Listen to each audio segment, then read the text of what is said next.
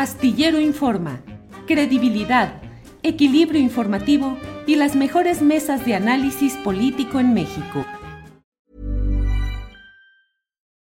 Millions of people have lost weight with personalized plans from Noom, like Evan, who can't stand salads and still lost 50 pounds. Salads generally for most people are the easy button, right? For me, that wasn't an option. I never really was a salad guy. That's just not who I am. But Noom worked for me. Get your personalized plan today at Noom.com. Real Noom user compensated to provide their story. In four weeks, the typical Noom user can expect to lose one to two pounds per week. Individual results may vary. It's that time of the year. Your vacation is coming up. You can already hear the beach waves, feel the warm breeze, relax, and think about work. You really, really want it all to work out while you're away. Monday.com gives you and the team that peace of mind. When all work is on one platform and everyone's in sync, things just flow wherever you are. Tap the banner to go to Monday.com.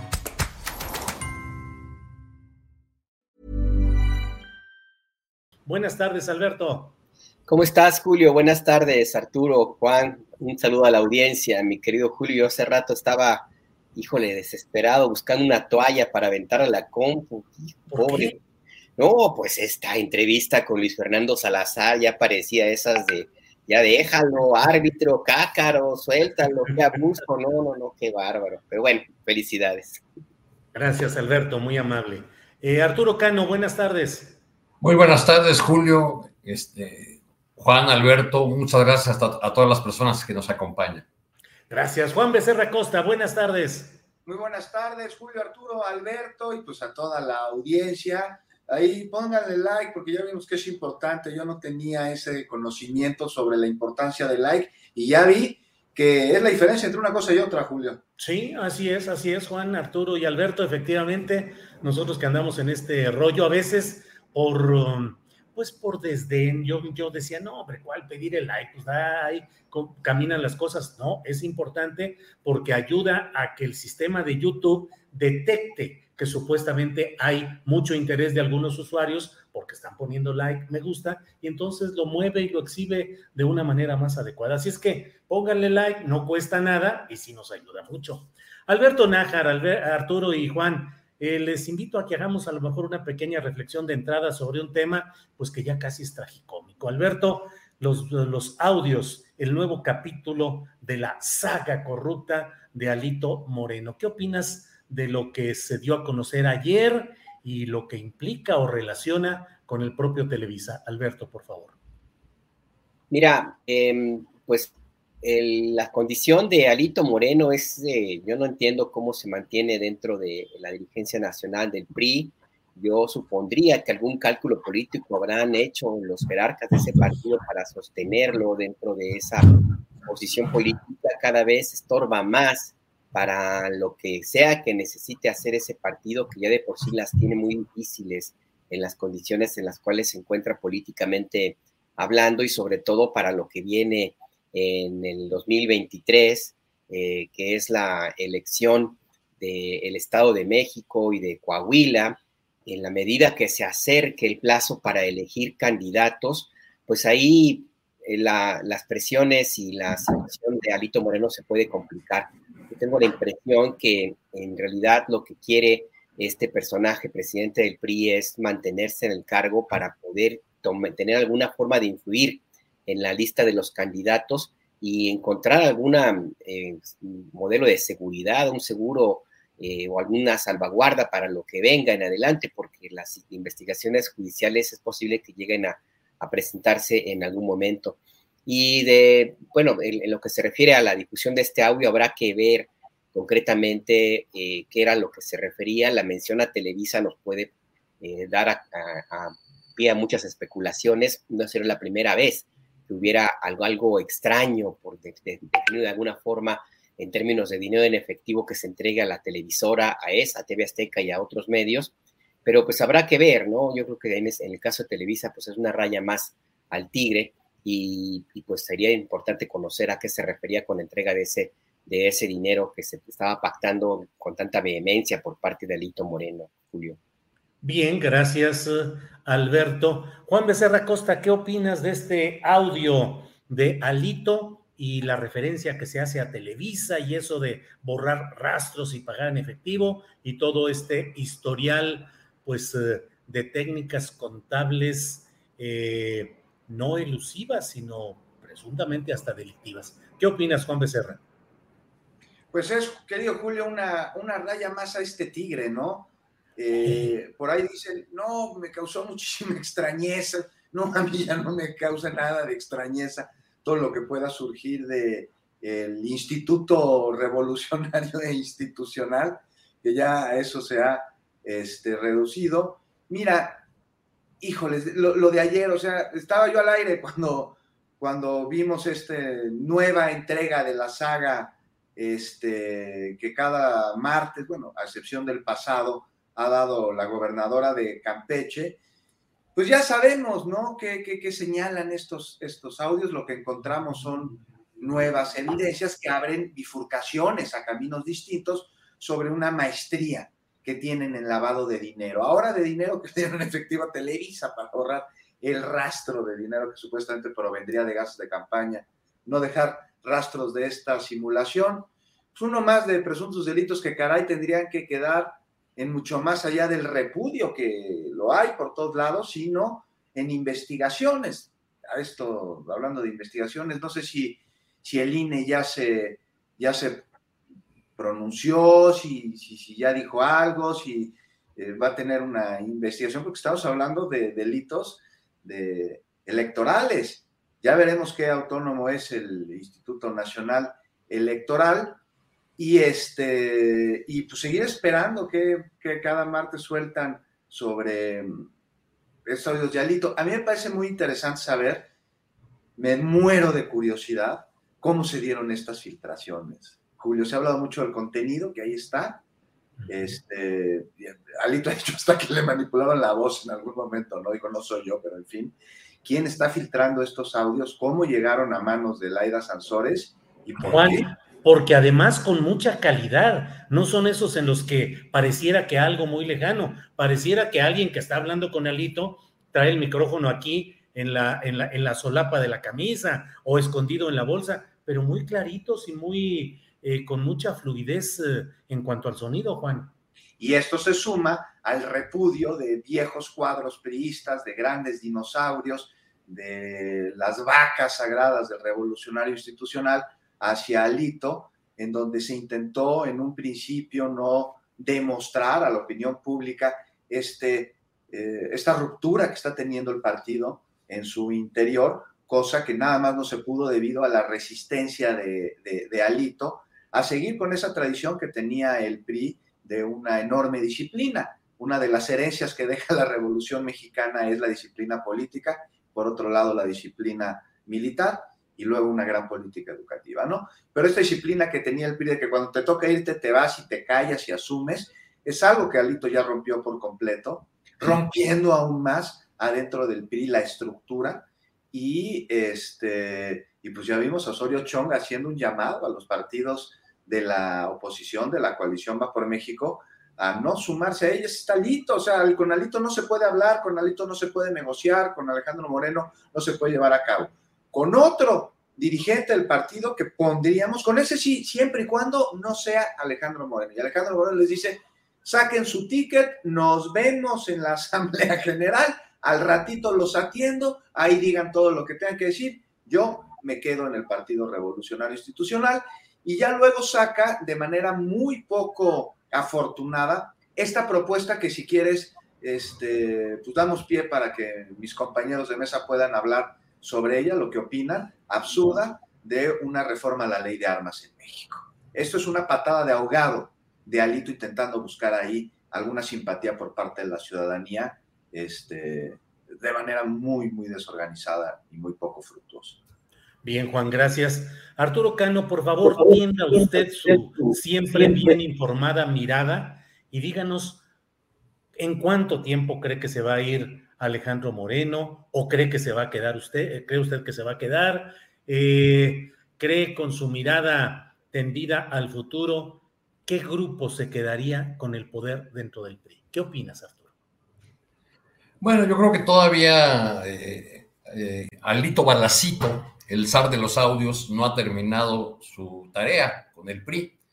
Y por lo que hemos visto hasta ahora, la tarea de Alejandro Moreno es eh, transmutar, transfigurar, convertir a, su partido, al Partido Revolucionario Institucional, en el Partido Verde. No, es el, verde el que hizo campaña durante largos años eh, con eh, llevando a la arena pública eh, temas que quieren convertirse en un país donde se aplique una sola ley, la ley del talión. El Partido Verde hizo campaña a favor de la pena de muerte, de la castración química, de este, los animales de los zoológicos, en fin. Y, ahora Alejandro Moreno, que quiere combatir estas filtraciones de, los audios sobre su comportamiento, eh, eh, que revelan un comportamiento ilegal o por lo menos muy sospechoso, este, pues está llevando al PRI a, hacer el Partido Verde con esta propuesta que acaba de hacer como una medida desesperada, recomendación de sus publicistas, de armar a los mexicanos para que puedan defenderse. Seguramente algún...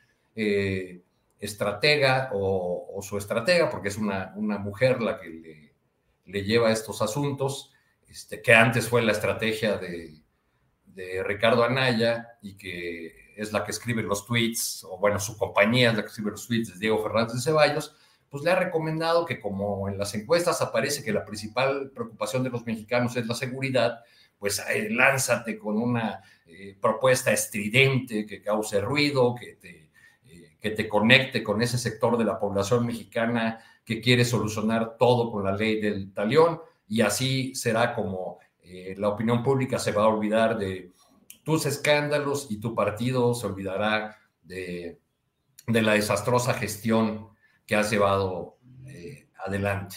Creo que no, no se eh, prefigura un grupo homogéneo que esté en condiciones de tomar el, poder, pero ya en el PRI. Pero ya hay un, adelanto eh, con estas reuniones que han solicitado eh, una buena parte de los expresidentes del partido, ya hay un adelanto en el sentido de que esa, esos expresidentes que representan la, nomenclatura priista, pues podrían ponerse de acuerdo ¿no? en, algún dirigente, en algún nombre que les permitiera eh, salvar el paso aunque no estoy muy seguro que eh, Alito Balacito va a soltar eh, o rendir la plaza, para usar los términos que ellos suelen usar, eh, de manera tan sencilla. Gracias, Arturo. Em, Alberto Nájar, ¿qué arma escogerías para tener en tu casa si se aprobara la propuesta de Alito? ¿Tendrías qué calibre, con qué arma? ¿Cómo sería la vida con todos, con armas? De mayor calibre, porque ciertamente la Constitución establece ese derecho con ciertas armas, con ciertas reglamentaciones, que además deben ser registradas en la Secretaría de la Defensa Nacional y que en los hechos, pues ha inhibido de manera amplísima que la gente pueda tener verdaderamente un arma en su casa. Ahora se avienta este tiro, el propio tirador que es Alito. ¿Qué arma tendrías tú, Alberto? No, pues ninguna, Julio. La verdad es que eh, no, no, no, nunca me, ha pasado por la, por la cabeza el tener una, un arma en casa. la Constitución, por supuesto, el artículo 10 te permite que tengas una hasta calibre 25, que es la, el máximo que se puede considerar como no de no cierto riesgo mayor, ya después está catalogado como de uso exclusivo de las Fuerzas Armadas. Y no, a mí me parece que esta es una, una propuesta eh, iba a decir una vacilada, pero no lo es tanto, porque coincido con, Arturo en ese análisis. Me parece que es una medida muy desesperada de Alito Moreno que no encuentra la salida eh, y se parece en ese sentido a otros políticos que han tenido un destino pues, pues nada halagüeño, la cárcel, el exilio, la vergüenza pública. Eh, así empezaron algunos de los políticos que ya luego terminaron en muy mala mal, mal, muy mal para, para el, destino que ellos se creían haber, haber forjado. Y yo creo que esto sí es una, medida eh, no, quiero llamarle patado de ahogado, porque yo sí creo que Alito Moreno todavía tiene un rato más para estar allí dentro del de, el Partido Revolucionario Institucional, eh, pero sí es una, una, medida que lo iguala justamente a, la situación dificilísima que, enfrenta y lo hace perder el piso y creerle, pues, en esa medida, pues, tan desesperada, ¿no? Yo me, acordé eh, cuando eh, Arturo Montiel fue candidato al gobierno del Estado de México, que estaba muy cerca de perder el PRI, el, poder político en esa entidad y lo mantuvieron por toda la cantidad de cochupos que hubo en ese entonces. Ahí se ensayaron lo que luego se convirtió en una regla como las eh, tarjetas Monex y ahora las tarjetas rosas, etcétera. Bueno, Arturo Montiel, que la verdad que no tenía muchas luces en términos políticos ni intelectuales, utilizaba esa frase también que pretendía que con ello iba a granjearse muchos votos, que era de que los derechos humanos son para los humanos, no para las ratas. Y bajo esa filosofía eh, esgrimía una estrafalaria propuesta de seguridad para el Estado de México que, México que atravesaba por situación muy, muy difícil. Y bueno, pues así, así es como vemos, veo yo ahora a, este personaje, Alito Moreno, que la verdad, pues está eh, abriendo muchos frentes y yo creo que tendría que detenerse para respirar un poco y hacer una revisión no solamente de su comportamiento político y las eh, en quién confía, eh, las medidas que está adoptando en su desesperación, sino también un poco sobre su entorno ya personal, porque se me pasó a comentar que el audio que escuchamos hace un rato no es de una llamada telefónica, corresponde a un micrófono instalado en una oficina.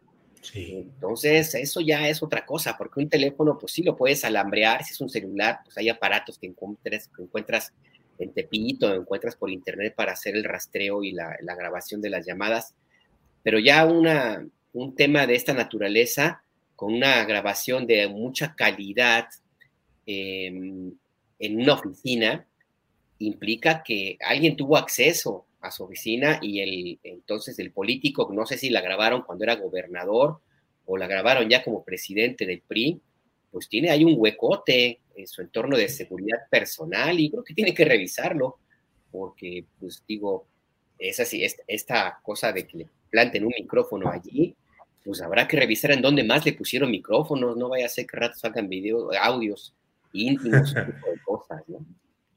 y, videos, no vaya a ser también, Alberto.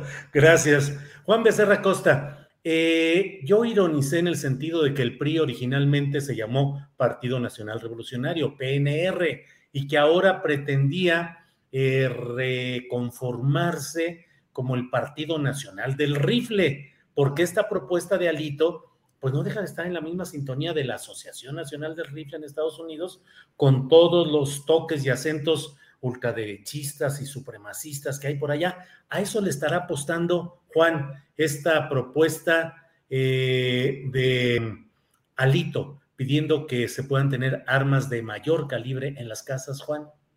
Está utilizando el lenguaje del miedo como herramienta de comunicación política, claramente. ¿No? ¿Qué pasó con ese PRI de la COPAI, no? Cuando uno podría pensar que la oposición no podría ser más retrógrada, una que además insiste en regresar a un modelo que empobreció al país y que enriqueció a sus gobernantes y a los cuates de ellos y que vota por Cuadri, que vota por Margarita Zavala y que como la comisión de Miramar que fue a rogarle a Maximiliano que fuera nuestro monarca, va con el intendente de las colonias norteamericanos, con Almagro, pues, al gobierno actual, este, por entre otras cosas, proteger sus recursos naturales ante intereses extranjeros, sale esta propuesta para convertir a México en una escena del lejano oeste, caray. O sea, para hacer más laxas las normas y los requisitos de portación de armas. Bien mencionabas, Alberto, el artículo décimo constitucional. Aquí estamos haciendo más laxas las, las normas para tener armas, además de mayor calibre a un calibre 25. Este, porque dice Alito que los mexicanos tenemos que, que fundarnos, ¿no? Pistolas en la cintura para defendernos del crimen. Un crimen, si hay que decir, pues este, son ellos mismos porque aquí a los únicos que se les ha encontrado nexos con el crimen son a ellos, a la oposición. Y no solo nexos, sino participación directa. Entonces aquí de entrada vemos primero un intento ya muy forzado, muy burdo, oportunista para acudir al miedo de una población azotada pues durante ya demasiados años por el crimen que justo la oposición causó y aprovecharse de él poniendo, proponiendo una medida absurda, peligrosa y que busca la ingobernabilidad, que busca el caos, que busca la venganza. La ley de la selva, ¿no? Ya, y es que el acceso a las armas de fuego, ya, ya sea legal o ilegal, es uno de los principales motivos de la violencia en el mundo. Estamos hablando aquí de un problema de derechos humanos cuyo alcance amenaza el derecho que es más fundamental de todos nosotros, de todos los seres humanos, que es el, justo el derecho a la vida. La sola presencia de armas de fuego causa en todas las personas que están alrededor de quien viene armado que se sientan amenazadas o que teman por su vida.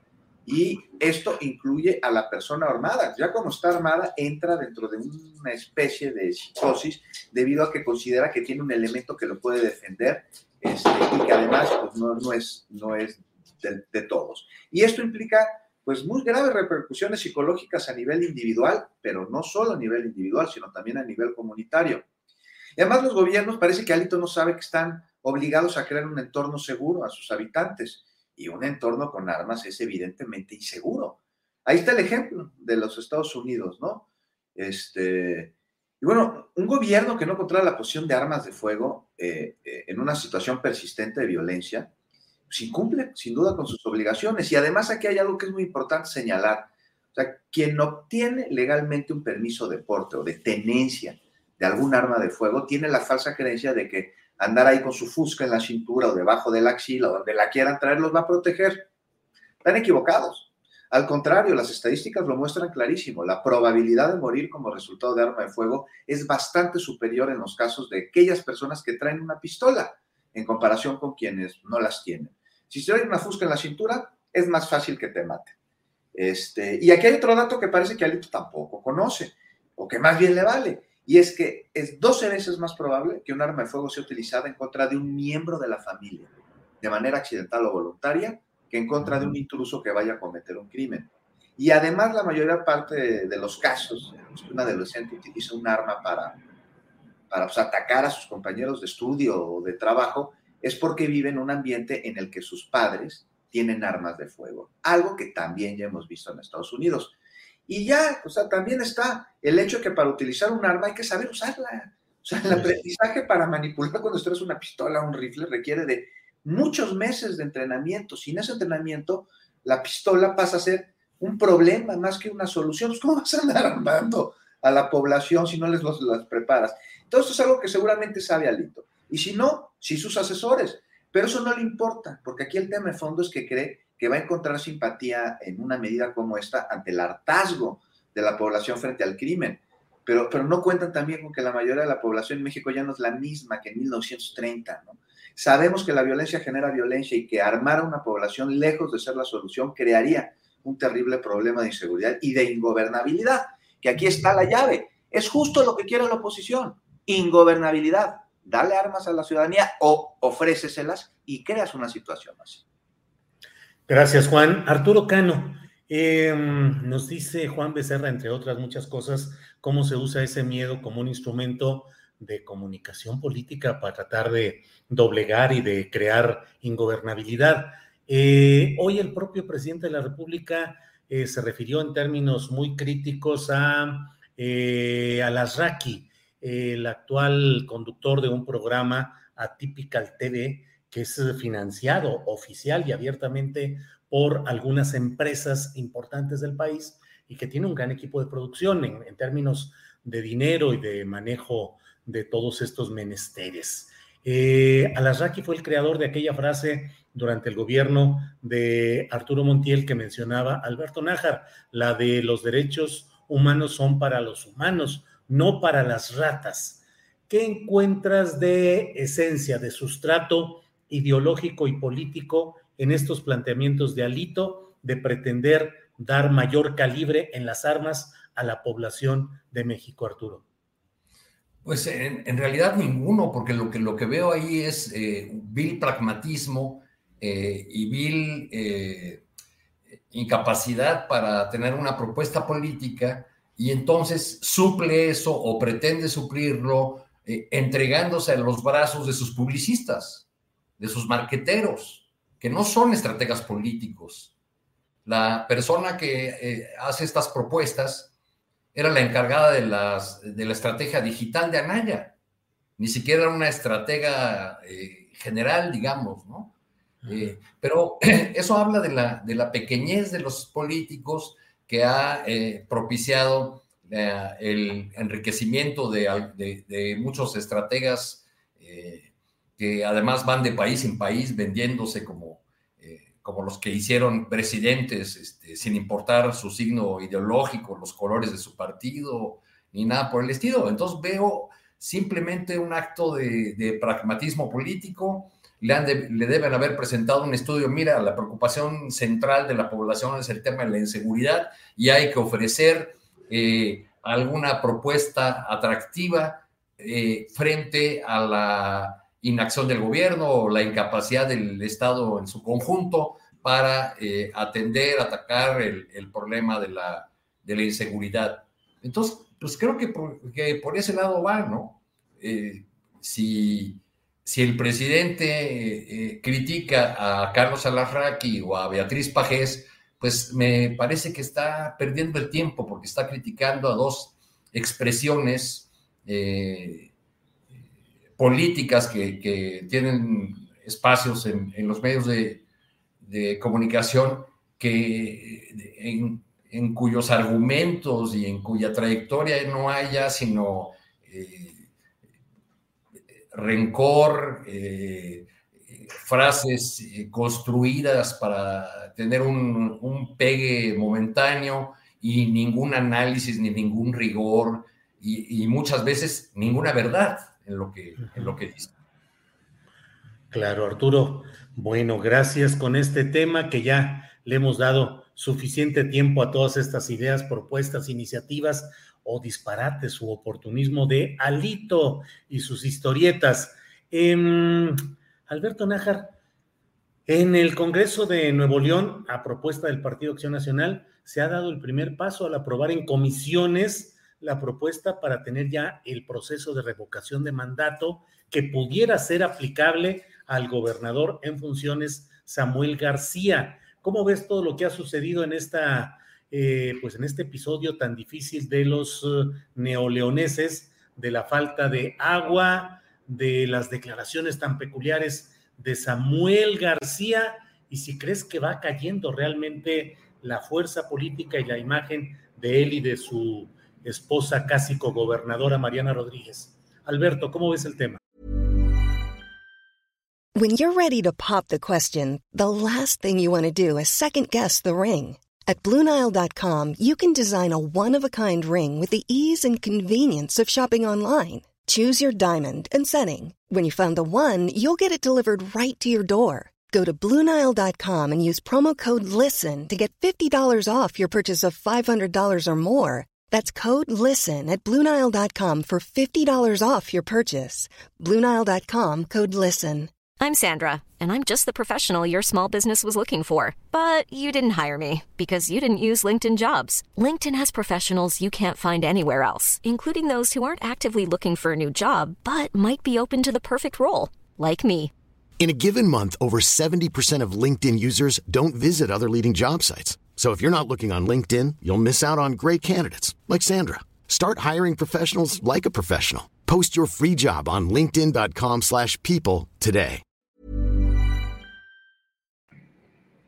De que va cayendo la imagen, pues sí, porque ellos fincaron su, toda la construcción de la candidatura y, después el gobierno de, de Nuevo León, pues básicamente en las redes sociales y las redes sociales, internet es muy caprichoso Siempre habrá alguien que tenga más dinero para comprar más bots o el que tenga eh, la capacidad de contratar algún creativo más filoso o simplemente sea más mañoso, como es el caso que ocurre ahora mismo, creo yo, con Samuel García.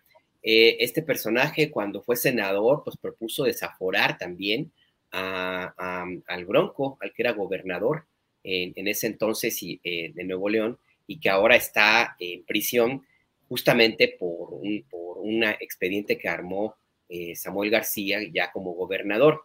Entonces, lo que yo veo ahora cuando la, el grupo parlamentario del Partido Acción Nacional eh, hace los movimientos políticos ahí internos en las comisiones para que se adelante el momento en el cual la revocación, el proceso de revocación de mandato que entraría en vigor en 2025 se aplique desde ahora y por lo tanto también alcance a Samuel García, pues es parte de la jugada, de la venganza que, que viene eh, desde el, gobernador, insisto, que está, el ex gobernador, perdón, eh, detenido y que forma parte pues de la vendetta política que eh, existe en, Nuevo León. yo no estoy, no sé, no sé hasta qué punto realmente pueda tener éxito esta intentona. En términos de popularidad, tiene los días contados se tendrían que apurar ahí en el Congreso, los panistas, Congreso de Nuevo León, porque las lluvias ya se acercan. Y bueno, pues eso eh, para, para Samuel García, como ya lo ha dicho varias veces, pues es un tablita de salvación, porque le ha intentado de todo, desde bombardear las nubes eh, con tanto yo no sé con qué, hasta casi casi pedir que se enciendan veladoras y hacer oraciones colectivas, en fin, y no, no, no le ha funcionado, lo cual habla básicamente de la incapacidad administrativa que tenía desde antes para ejercer un cargo de esa naturaleza. Pues el decírselos, se, se los dije, no sirve de nada, porque Samuel García obtuvo mucho respaldo justo por ese tipo de propuestas. Y bueno, pues habrá que revisar si los electores de Nuevo León van a, considerar eventualmente eh, la decisión que tomaron en su momento y pues si están dispuestos a, a asumir el mea culpa y pues revisar lo que venga en, adelante. Yo lo veo complicado justamente porque la urgencia es que haya agua en Monterrey sobre todo y esto pues eh, se puede acabar en el momento en que empiece a llegar el abastecimiento por, por la temporada de lluvias que ya se acerca a Nuevo León. Yo creo que habría que hacer una revisión de lo que sucede allí en esa entidad y la cultura política, pero sobre todo la cultura en, eh, eh, en general, pues en términos de las relaciones sociales que se dan en, esa, en esa entidad, sobre todo en Monterrey, el modelo que se tiene de éxito eh, eh, que se utiliza muchísimo en, aquella sociedad y en otras del norte del país, que tiene que ver mucho con el éxito atado al, recurso económico, al éxito empresarial y esa convicción que está muy arraigada en muchos sectores de Nuevo León y del norte del país, pues en Chihuahua y en otras entidades, pues en Baja California, de que lo importante es que haya empleo y en la medida que haya empleo, pues todo lo demás se va a, subsanar. Y eso está bien, siempre y cuando el empleo sea bien pagado, siempre y cuando se den condiciones justas y éticas y siempre y cuando también se impulsen otro tipo de modelo en términos de la educación misma, eh, para que no sea nada más la pura competencia o la competitividad o la productividad los, lo, que mueva allí el ánimo y las relaciones sociales, culturales y todo lo demás eh, en, aquellos lugares del país. Así es que pues Samuel está, de modo, siendo víctima de lo que él mismo propició en algún momento. Y habrá que ver, habrá que ver si, si realmente eh, funciona o no funciona, pero de que su popularidad, popularidad va hacia la baja, yo creo que sí, yo creo que ahí ni la youtuber de su esposa lo va a, salvar, porque también hay... Alberto pero, Alberto, pero parece que según su narrativa es más víctima de esas nubes tan tercas que no se quieren quedar detenidas siete horas para echar agua sobre la capital de Nuevo León, ¿no? Pues sí, pues el, ya te dijo que él no es Tlaloc. Pues a, lo, mejor ya, ya se disfrazó de Buzz Lightyear, ya se disfrazó de de duende, de Santa Claus, de Choncho Claus, bueno, pues a lo mejor si se disfraza de Tlaloc, puede que tenga un poco más de éxito, pero pues, no sé. Gracias, Alberto. Juan Becerra Costa, eh, ¿qué está cambiando en el ánimo y la mentalidad de una comunidad como es la del área metropolitana de Monterrey y de Nuevo León en general? Una mentalidad que hasta ahora se consideraba que estaba muy ajena a la protesta y que era manejable con esos criterios del éxito, como el que en su momento eh, proclamaron y propusieron en redes sociales Samuel y su esposa Mariana. Pareciera que este tema del agua eh, potable y del agua en general para disposición de la, de la población ha hecho un aceleramiento de una conciencia social de lo que son las grandes empresas que se aprovechan del agua para sus productos y tienen enormes ganancias y fortunas y las necesidades de la gente. ¿Crees que esto pueda llevar a un cambio, a un nivel distinto en esa conciencia social, quitar esa visión más cercana de quienes decían que Monterrey era lo más cercano a Estados Unidos en cuanto a pensamiento y ahora darse cuenta de lo que está sucediendo? ¿Qué opinas, Juan? Pues claro que se da este cambio. Imagínate cómo no se va a dar este cambio dentro de la población neoleonesa si ya estamos viendo cambios inusitados en las fuerzas políticas, este, porque sí está curioso, ¿no? Que hablando de cambios, pues sea el PAN quien promueve una figura allá en Nuevo León que cuando se promovió y después realizó a nivel federal con la consulta de revocación de Andrés Manuel, pues este partido, aquel entonces no hizo otra cosa que intentar desacreditarla, ¿no? Ociosa, inútil, cara, contraproducente, todo eso dijeron que era un instrumento para que el presidente se eternizara en el poder, que se reeligiera, ya cambió el discurso, y la promueve. hablando de cambios, Julio. Qué bueno que ya aprendieron allí en el PAN la importancia de garantizar al pueblo el derecho de que todo poder emane de él y que promuevan ahora esta herramienta democrática ya en Nuevo León. Aprendieron rápido, cambiaron rápido. Este, bueno, Sí hay que decir que resulta interesante el argumento que presentan para justificar la propuesta, ¿eh, Julio?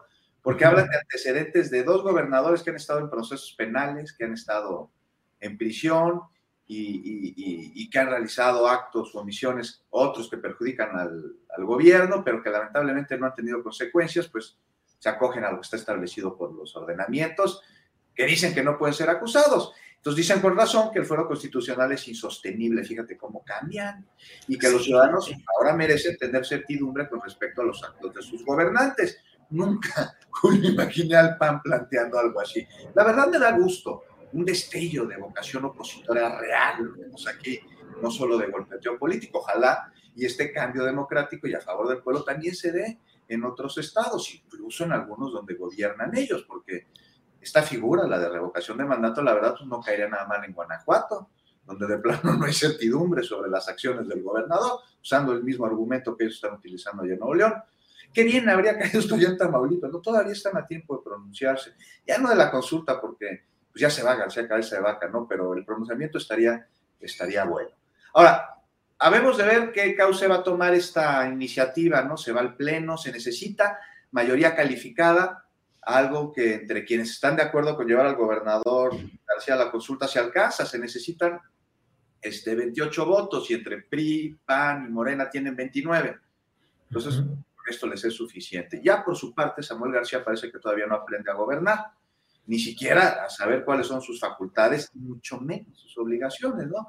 Como decía este Alberto, ¿no? Dice que él no es claro, pero sí se encomienda a él o a otras figuras divinas, bombardean nubes, pero leyó en Tamaulipas, dice que no es su bronca, que es de Conagua, que la luz es de CFE, que no tiene nada que ver, que lo dejen en paz, este, que le manden despensas para ayudar a quien no tiene agua.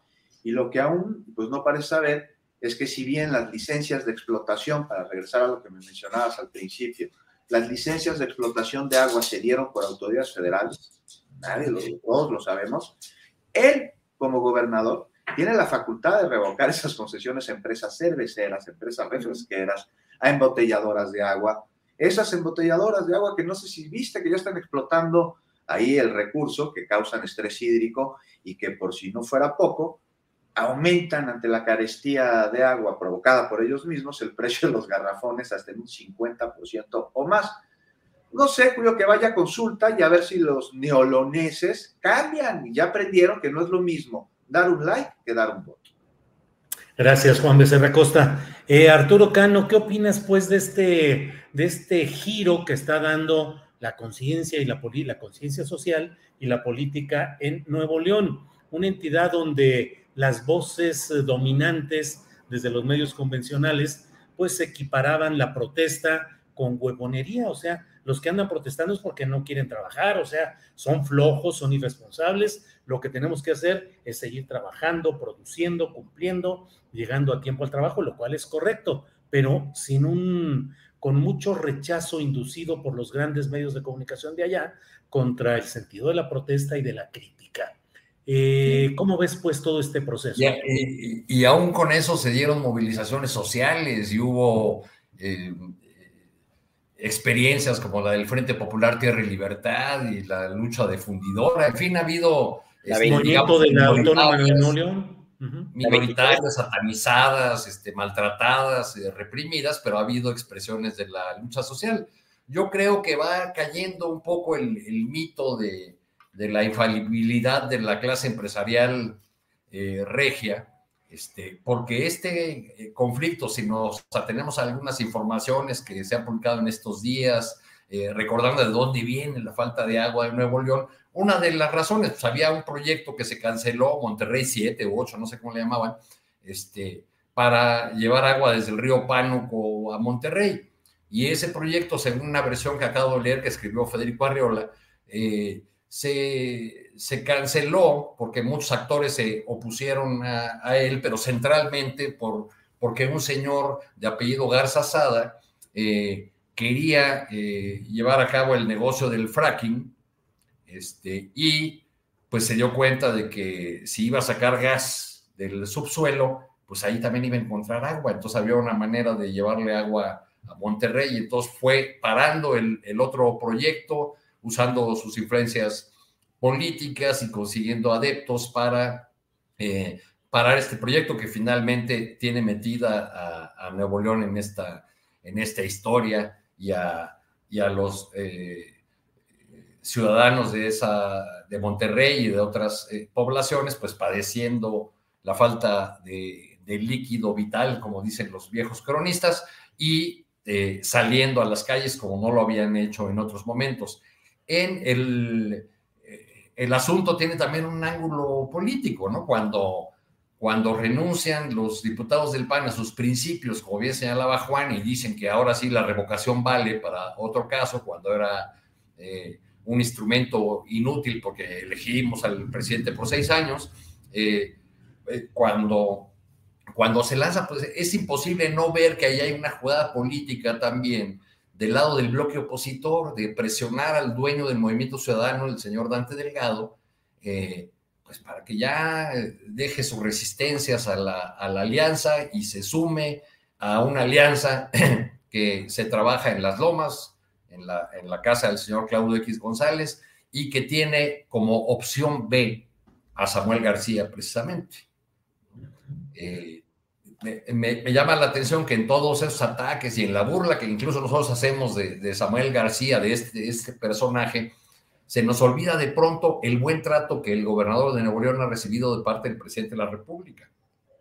Claro. cuando ha ido a Nuevo León, pues ha hablado de inversiones, de una buena relación, Claro, porque el, presidente López Obrador, como buen político, no, no quiere abrir ahí otro flanco y lanzar a Samuel García a los brazos de, del bloque opositor. Entonces yo creo que ahí eh, están jugando este, ese ajedrez dos viejos conocidos, el presidente López Obrador y Dante Delgado, que fue su aliado en, varias ocasiones hasta la elección del 18, que que fue por su propio camino, ¿no?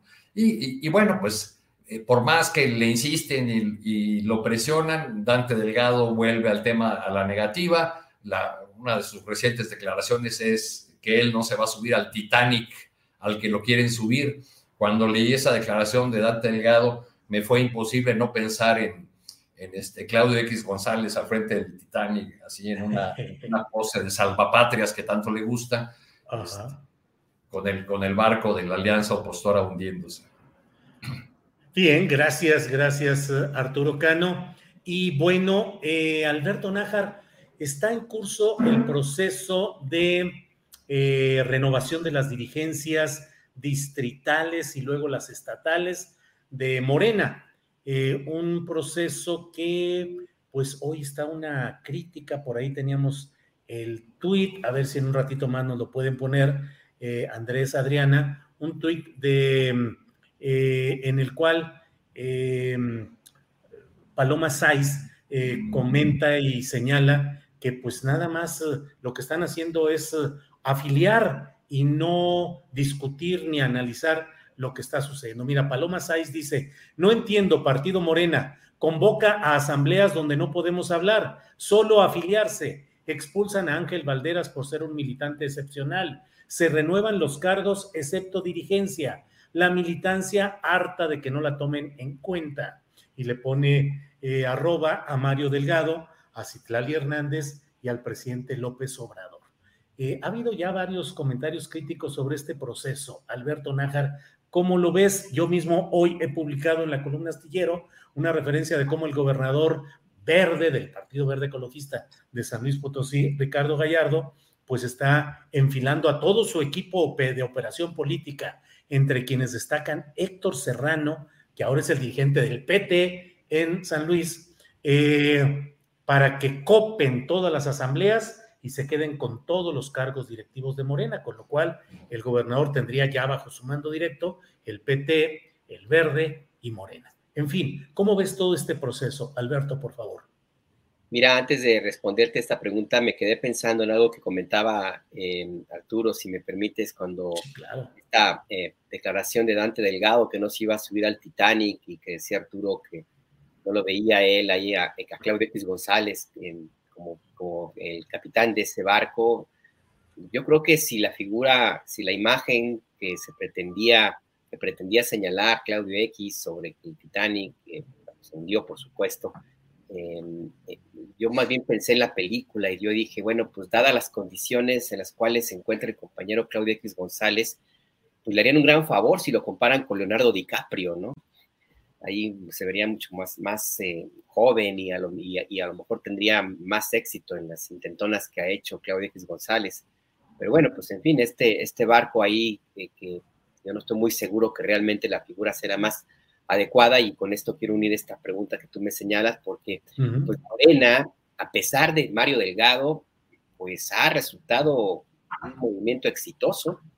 De una u otra forma, eh, ha logrado reunir en el propósito por el cual fue creado el movimiento político, pues a personajes de varias tesituras e, e ideologías políticas y ha resultado un buen, una buena maquinaria electoral el resultado electoral del pasado 5 de junio pues, es una prueba patente y lo que vemos ahora, el mapa político del país pintado del color quinda de, eh, de Morena, pues habla de que, mm, pues de que sí ha, ha, dado buenas cuentas, a tal nivel que el propio presidente de la República le dio un espaldarazo a Mario Delgado.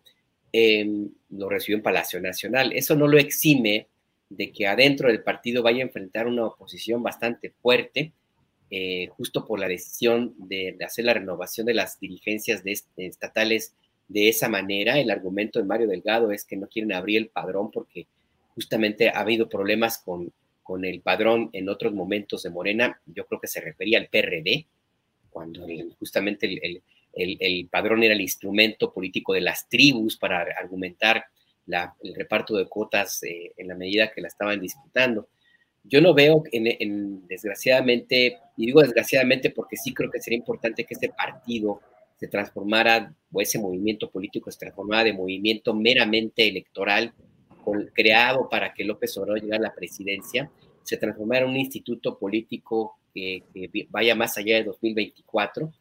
Y no veo que en este proceso que se acerca vaya a enfilarse por esa misma ruta. Al final del día, pues va a sobrevivir, interés de los que están participando ahora mismo dentro de, este, de, Morena es mayor a la utilidad eh, política e ideológica que se supone debe tener como la cabeza de la cuarta transformación. Y pues sí, mi, mi, idea que, que, la idea que tengo es que se va a posponer, se va a patear el bote hasta 2025 y ahí se van a agarrar del chongo. Ahí sí, quién sabe qué vaya a pasar con Morena. Pero mientras yo veo que todavía es útil el, movimiento, el partido, como se le quiera llamar, y pues va a haber una disputa ferra por ver quién se queda con él. Hasta ahora todo se alinea mucho hacia Mario, hacia Marcelo Ebrard, con el cariz eh, de, Mario Delgado como militante de ese grupo político de Marcelo Ebrard, pero sobre todo porque todavía está el presidente López Obrador en funciones. Y no hay que olvidar que Morena es ante todo y los gobernadores que llegaron por ese partido, pues son sobre todo obradoristas. Y el obradorismo todavía tiene mucho aire y el presidente López Obrador tiene mucha popularidad y él va a llegar con todo, al 100%, como él mismo dice, eh, con toda la fuerza política a 2024 y eso pues va a ser como garantía de que no se agarren, de que no se destruyan dentro de Morena. Ya después de 2024, quién sabe. Pero mientras, pues va a haber un buen pleito y a ver, a ver, hay que estar desde la, ahora que desde la barrera o desde la primera fila del palenque. Muy bien, Alberto, gracias. Eh, Juan Becerra Costa, ¿qué opinas de este escenario de lucha interna dentro de Morena, el proceso de designación de nuevas directivas, con excepción de la nacional, donde se ha declarado que seguirán adelante Mario Delgado y Citlali Hernández? ¿Qué opinas, Juan? Pues para seguir el hilo de lo que bien decía Alberto, de lo que bien acaba de decir, se tiene que blindar de alguna manera el partido Morena para construir cimientos lo suficientemente fuertes este, que resistan las viejas inercias partidistas y políticas en México una vez que el presidente López Obrador concluya con su gestión. Porque si no, quién sabe qué va a pasar. Y mientras ya se alista, no estamos hablando de me parece que 3.500 más o menos cargos distintos este, que van desde niveles este, distritales, estatales, van a cambiar de titular, como decía, solo se quedan Chitlali y Delgado.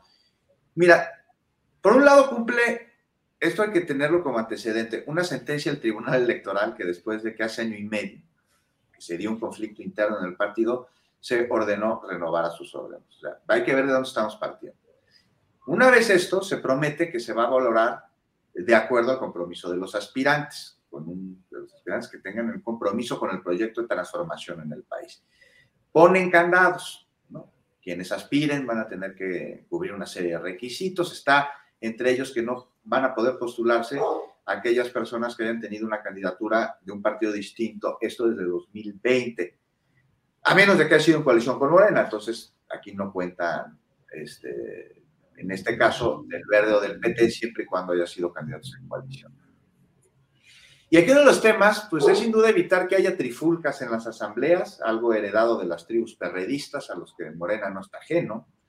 Esa vieja herencia de un partido que como sus colores fue durante algún tiempo claro en cuanto a su proyecto, pero sigue siendo muy oscuro en cuanto a sus métodos y su operación, y esto se permea al partido Morena. ¿Cuántos no vienen de ahí? Por ello, quienes, quienes precian los congresos pusieron otro candado, ¿no? Tendrán la facultad de suspenderlos ante el mínimo brote de, de porrismo. Está prohibido la propaganda para descalificar aspirantes, algo que en principio suena congruente para evitar fracturas. Este, y si hay, por supuesto, desacuerdos al interior del partido, pues sí, sí los hay, muchísimos. Y me parece que algunos son muy válidos y tienen que escucharse. Este, el partido se hace a través de una militancia no solo de una dirigencia, la dirigencia tiene que ser un catalizador de la militancia. Este, no es de extrañarnos que haya desacuerdos, ojalá y algunos pudiesen dejarse atrás. Este, hay que evitar este asunto este, endogámico, trivial, la herencia de sectas priistas este, que, anteponen cualquier otra cosa ante la causa de la transformación y para ello pues ¿qué se necesita? No? Se necesita empezar liderazgo en el partido, algo que no se ha visto tanto. O sea, sí ha habido muy buenos resultados, eso no hay, no hay duda, electorales, pues está, se está poniendo moreno todo el país, este, así como sucedió en la Ciudad de México en las primeras elecciones, que después de tanto sol nos pusimos morenos, ahora toda la República está siendo así. Pero tenemos otros asuntos, por ejemplo, está la expulsión de Ángel Valderas, que Paloma Sáiz hace referencia a ella, ¿no? un asunto que el plano no lo ameritaba y que responde al poder de fuerzas corporativas. Y ahí está el gran elefante en la sala, las fuerzas corporativas como estrategia para borrar cuadros e impedir que eh, sean dirigentes. Entonces, ojalá que la Comisión Nacional de Elecciones tenga mucho cuidado y con este cuidado transparencia, no como en 2021, donde no se sabe quién designó a las candidaturas. Y si bien sí se hicieron encuestas, no fue así para la decisión de algunas diputaciones o de presidencias municipales, ahí hubo una especie de caja negra y eso no abona, Julio, eso entorpece.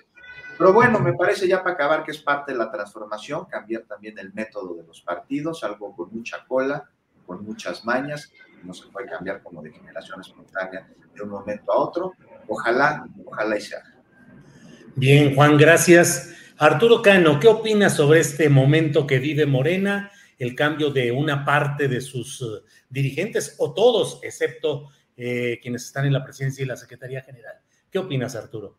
Pues al revés de lo que piensa Juan, yo no creo que sea parte de la transformación, yo creo que es parte de la resistencia al cambio de, de, quienes integran o se acuerpan en torno a, este, a esta maquinaria electoral llamada Morena, porque no es un partido político, y con esta decisión de realizar de esta manera eh, la, la renovación de sus órganos de dirección, pues confirma que las decisiones de quienes quedarán al frente será tomada por una cúpula eh, con reglas muy generales que quedan totalmente en la interpretación de la comisión de elecciones, que tampoco sabemos si sea la que toma realmente las, las decisiones. En el pasado proceso, un integrante de esa comisión dijo que no era ahí donde se tomaban las, las determinaciones. Entonces yo creo que el tuit de Paloma Sáez recoge el sentimiento que hay en ese sector fundador de Morena no en los que se subieron cuando ya veían que el barco era un barco ganador o en los que se subieron después del triunfo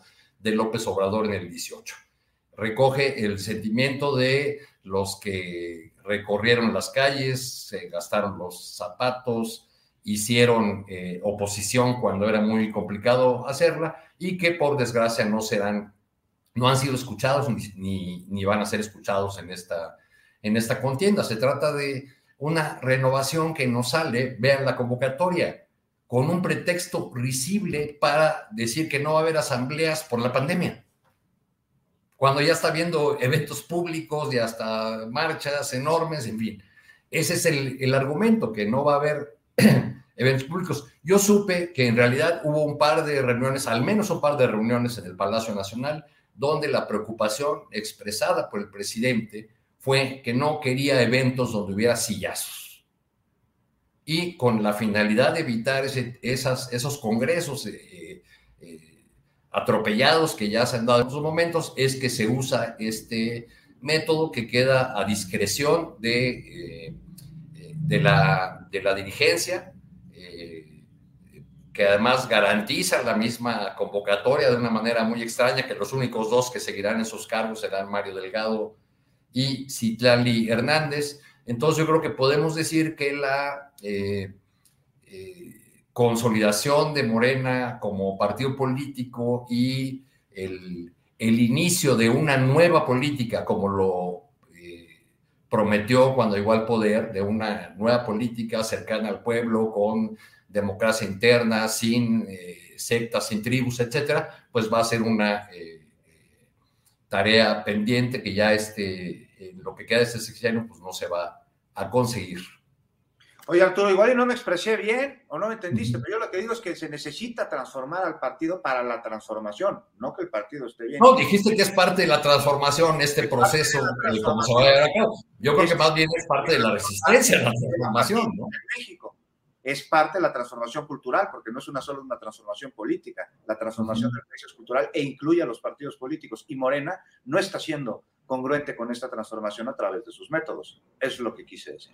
Ya. Bien. Bueno, pues señores, como siempre terminamos a tambor batiente. Son las 2 de la tarde con 58 minutos.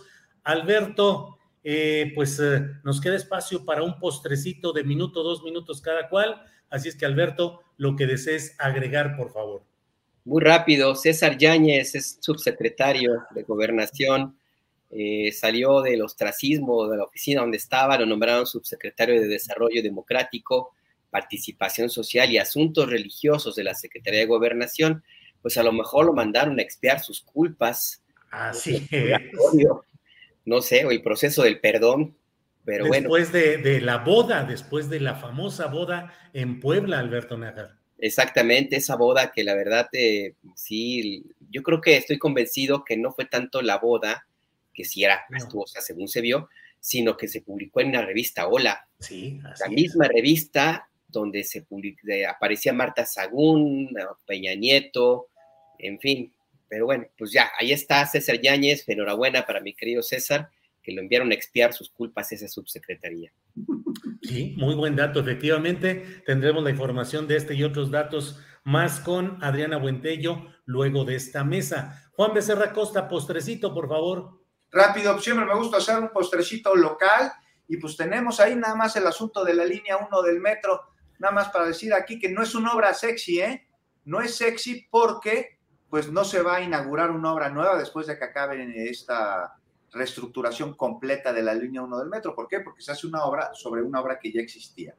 Pero es de enorme importancia y nada más para destacar aquí, por primera vez se cambia por completo, o sea, en vez de decir, vamos pues, con un asunto clientelar ahí para ser más populares, abrir una nueva línea del metro, no, se cambia una que es la primera, la línea 1 que tiene más de 50 años y que ya no se puede restaurar, que ya no se puede remodelar porque es absolutamente anacrónica. Entonces se reconstruye desde cero sobre el mismo trazo. Y hay un plan emergente de movilidad que más que emergente está muy bien planeado este, para que tengamos distintas opciones de, este, para transportarnos, para llegar a nuestros destinos este, a través de una red del metro, pero de Metrobús, pero de también de otros sistemas de movilidad. Entonces, destacar esto y surge la pregunta, ¿por qué gobiernos anteriores no restauraron las viejas líneas del metro y sí construían líneas nuevas teniendo grandes dificultades en las anteriores? Esto me parece que es un cambio en la forma de gobernar en la Ciudad de México. Bien, pues muchas gracias, Juan. Arturo Cano, para cerrar esta mesa, por favor, tu postrecito. Servicio social, Julio. Eh, al aspirante de Morena a la candidatura al gobierno de, Coahuila, Luis Fernando Salazar, habría que sugerirle que tomara un curso de los, del Instituto Nacional de Formación Política de Morena para que aclare un poco esa confusión ideológica que trae, de que se declara en la misma frase de centro izquierda y, liberal. Hace unos pocos días eh, platiqué con un dirigente de la CTM, uno de sus secretarios generales adjuntos de la CTM, Tereso Medina, quien también es aspirante ah, por el PRI a la gubernatura de Coahuila, y le pregunté sobre este personaje, sobre Luis Fernando Salazar. Me dijo, uy, no, hombre, pues ese le decíamos el niño azul, no tiene ninguna congruencia, no sería pieza para nosotros en una campaña electoral. Órale, órale, pues se pone calientito ahí el asunto. Eso fue lo que dijo Tereso, pues. Tereso todavía está con vida, híjole, man. Pues es de los jóvenes, es de los jóvenes de la CTM, Alberto. no, pues sí. Bueno, mañana tendremos la entrevista con Ricardo Mejía Verdeja, que es subsecretario de Seguridad Pública y otro de los aspirantes a la candidatura de Morena en Coahuila, que Mejía Verdeja también tiene una historia de participación en organismos priistas y también en 2018 con el Movimiento Ciudadano. Entonces, mañana platicaremos con Mejía Verdeja. Robándote un segundo antes de despedirnos, Julio, yo quisiera dejar aquí constancia de mi indignación por el asesinato de otro compañero periodista, ahora en Tamaulipas este día, el compañero Antonio de la Cruz. Me parece lamentable que desde la presidencia de la República haya la misma respuesta de todos los casos, frente a todos los casos que se han presentado este año, y que además hoy se ofrezca desde la presidencia información inexacta sobre eh, el, atentado en el que murió el compañero Antonio de la Cruz.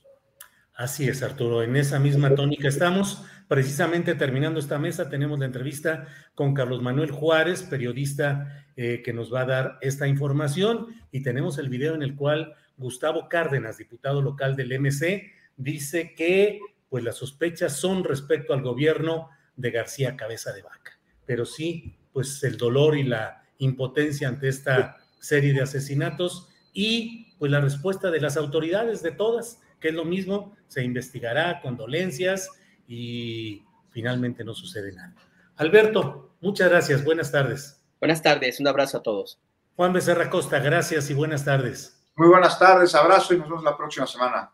Sí, señor. Arturo Cano, gracias y buenas tardes. Gracias, Julio, hasta luego.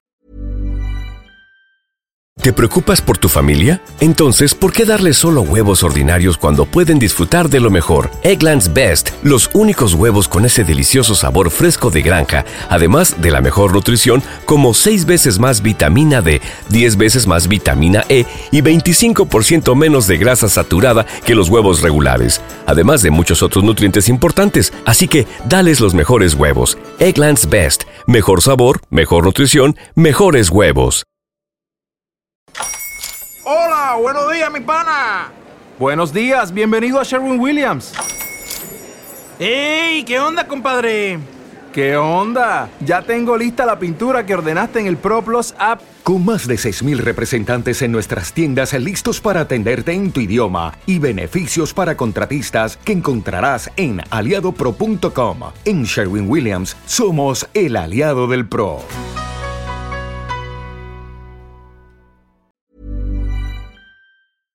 Para que te enteres del próximo noticiero, suscríbete y dale follow en Apple, Spotify, Amazon Music, Google o donde sea que escuches podcast. Te invitamos a visitar nuestra página julioastillero.com.